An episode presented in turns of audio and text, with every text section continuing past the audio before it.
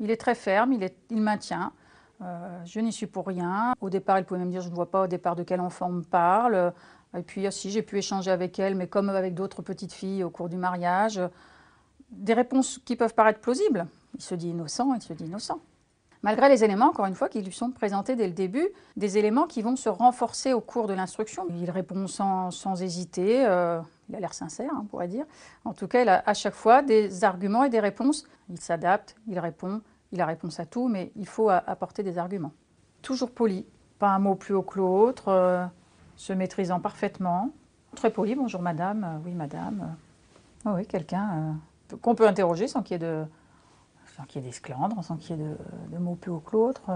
Et puis cet aplomb sur le mensonge, sur, la, sur euh, déformer la vérité, où on se dit, il est, enfin, c'est impressionnant.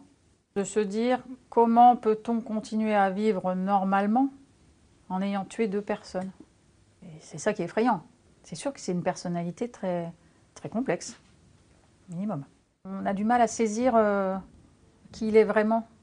Aujourd'hui encore, vous vous demandez qui est Nordal Le Landais? Je me le demande, oui, parce qu'on en parle et qu'on n'aura pas les réponses. Après, euh, j'essaye de ne pas trop y penser.